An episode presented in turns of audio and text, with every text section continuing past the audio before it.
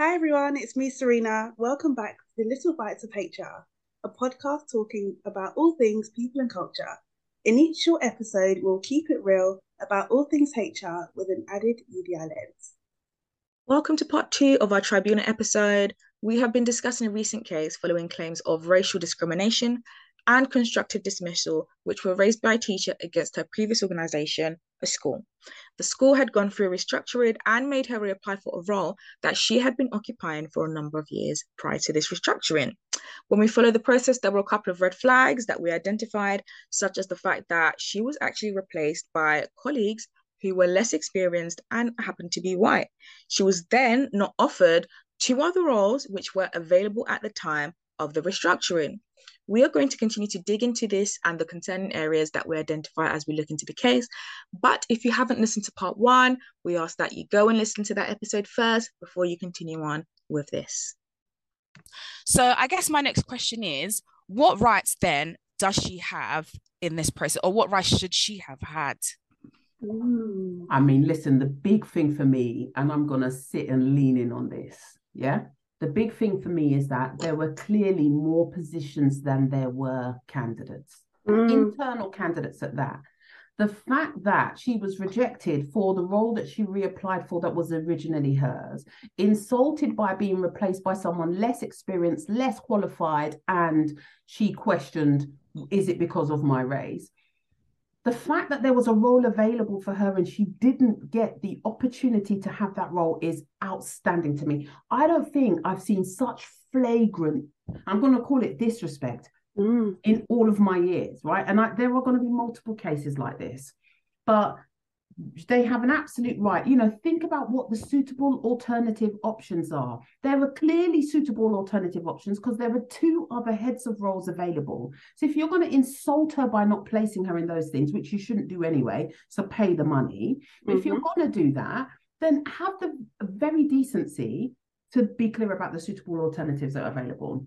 So Absolutely. I think it's um yeah unacceptable. Absolutely. And I think um, going back to I think what you said, Temini, she wasn't given a right to appeal. Why not? Mm. Why not? Mm. Did you not mm. want her to appeal the process because you mm. thought actually maybe she would have a leg to stand on? Mm. Do you know what I mean? Serena, my man didn't even want her in the in the school. What are you he, he didn't. he want her in the school. So no, no, you can't appeal because I don't want you in the school. So the fact that we've gone through this and I've you know, rig the weighting and you're not through. You, why would I give you the right to appeal? Just gently mm. let that go away. Maybe Literally. it's on the mindset, because some people are, that that would gently go away because it is exhausting to take an organization mm. to tribunal. Yeah? yeah. But don't underestimate exhaustion coupled with the rights of an mm. individual. This took place in 2017. Clearly, it hasn't closed until late last year. That means that that individual, that um, um, black woman who's been affected by this, that employee affected by this, has had four years, four years of this. Don't underestimate. Don't underestimate. Clearly, I'm getting up in my passion right now. as you should, as you should, because it's, it's a it's a disrespectful case. Mm. So, where do we think the HR advisor was in this discussion? Guys, I think she was on annual leave. I'm not. I don't think she was there on the beach, absolutely. cocktails in hand, book in hand. oh, I suppose there is a question about whether they do have a HR advisor. Look, let's be realistic. This is why our organization exists, right? And it's not a plug, it's just realistic. Some organizations don't have internal HR advisors, mm. and therefore you've got, for example, head teachers just going off on their basis. Not knowing what they're not, doing. Not knowing what they're doing. This is why organizations like ours exist.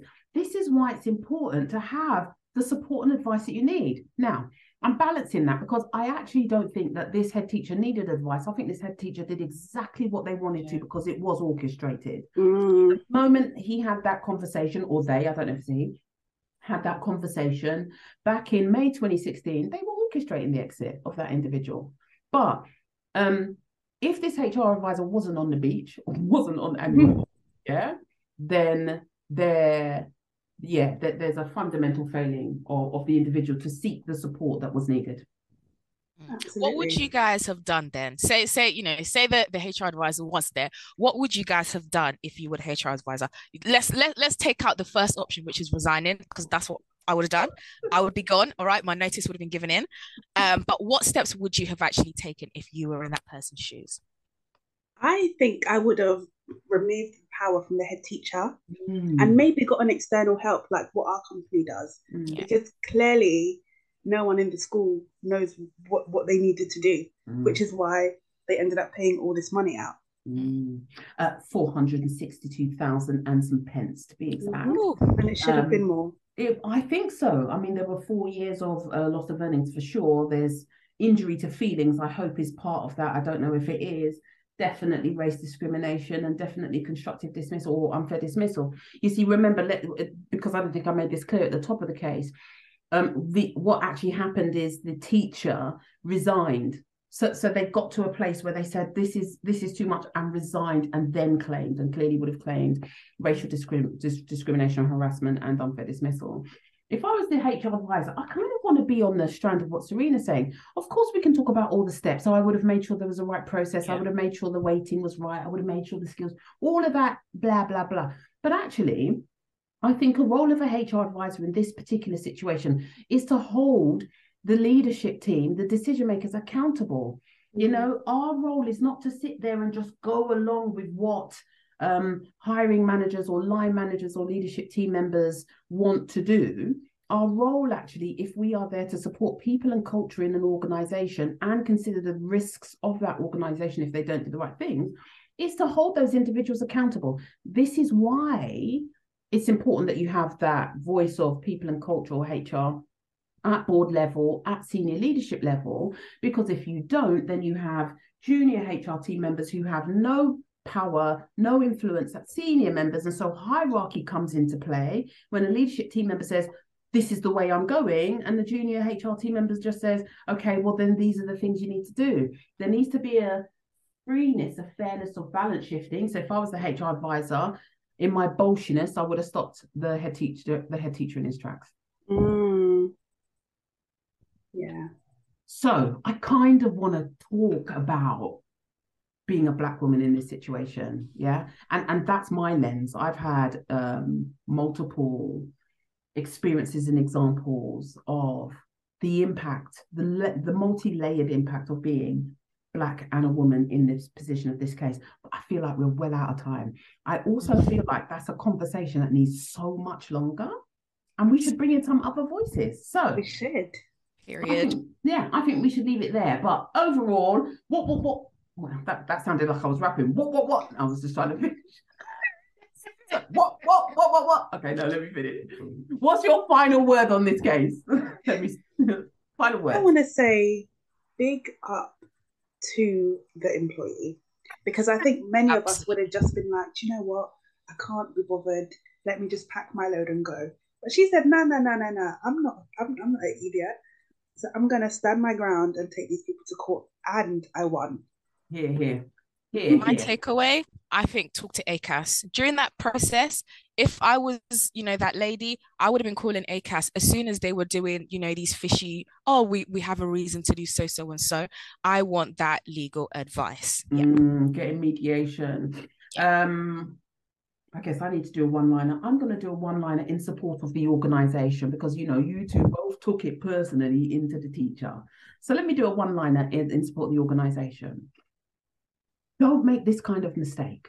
Mm. This kind of mistake is not just about the damaging impact that you have on the employee, it's also about damage to your own brand, your own reputation, inappropriate conduct from leaders within an organization, and the setting and tone of an environment that is unfair and inequitable. And if you have that type of um, reputation, I mean, everyone knows who this school is now. We've not named them, but would you consider working for this school? No. I would never approach a school. So, as an organization, if there is a true and valid need to go through restructure, reconsideration, do it in an equitable way, do it the right way, get support and advice. There's so much available. There's organize there's ACAS, there is information that you can get from anywhere. You can use organizations like ours, but do the right thing. Put yourself in the shoes of that employee. And if you think that the approaches and steps you are taking is equitable and inclusive and fair to you, and you've considered the intersectional layers of others, then you're fine. If you make this kind of mistake, don't phone us because I won't help you. I'm just going to tell you off and then send you on your way. As always, thanks for listening. We hope you gained valuable information today. We can be found on all social media platforms with our handle, A Little Bit of HR. If you still need further help or want to find out more, then get in touch for a free 20 minute consultation discussion by booking online at www.alittlebitofhr.com. Bye.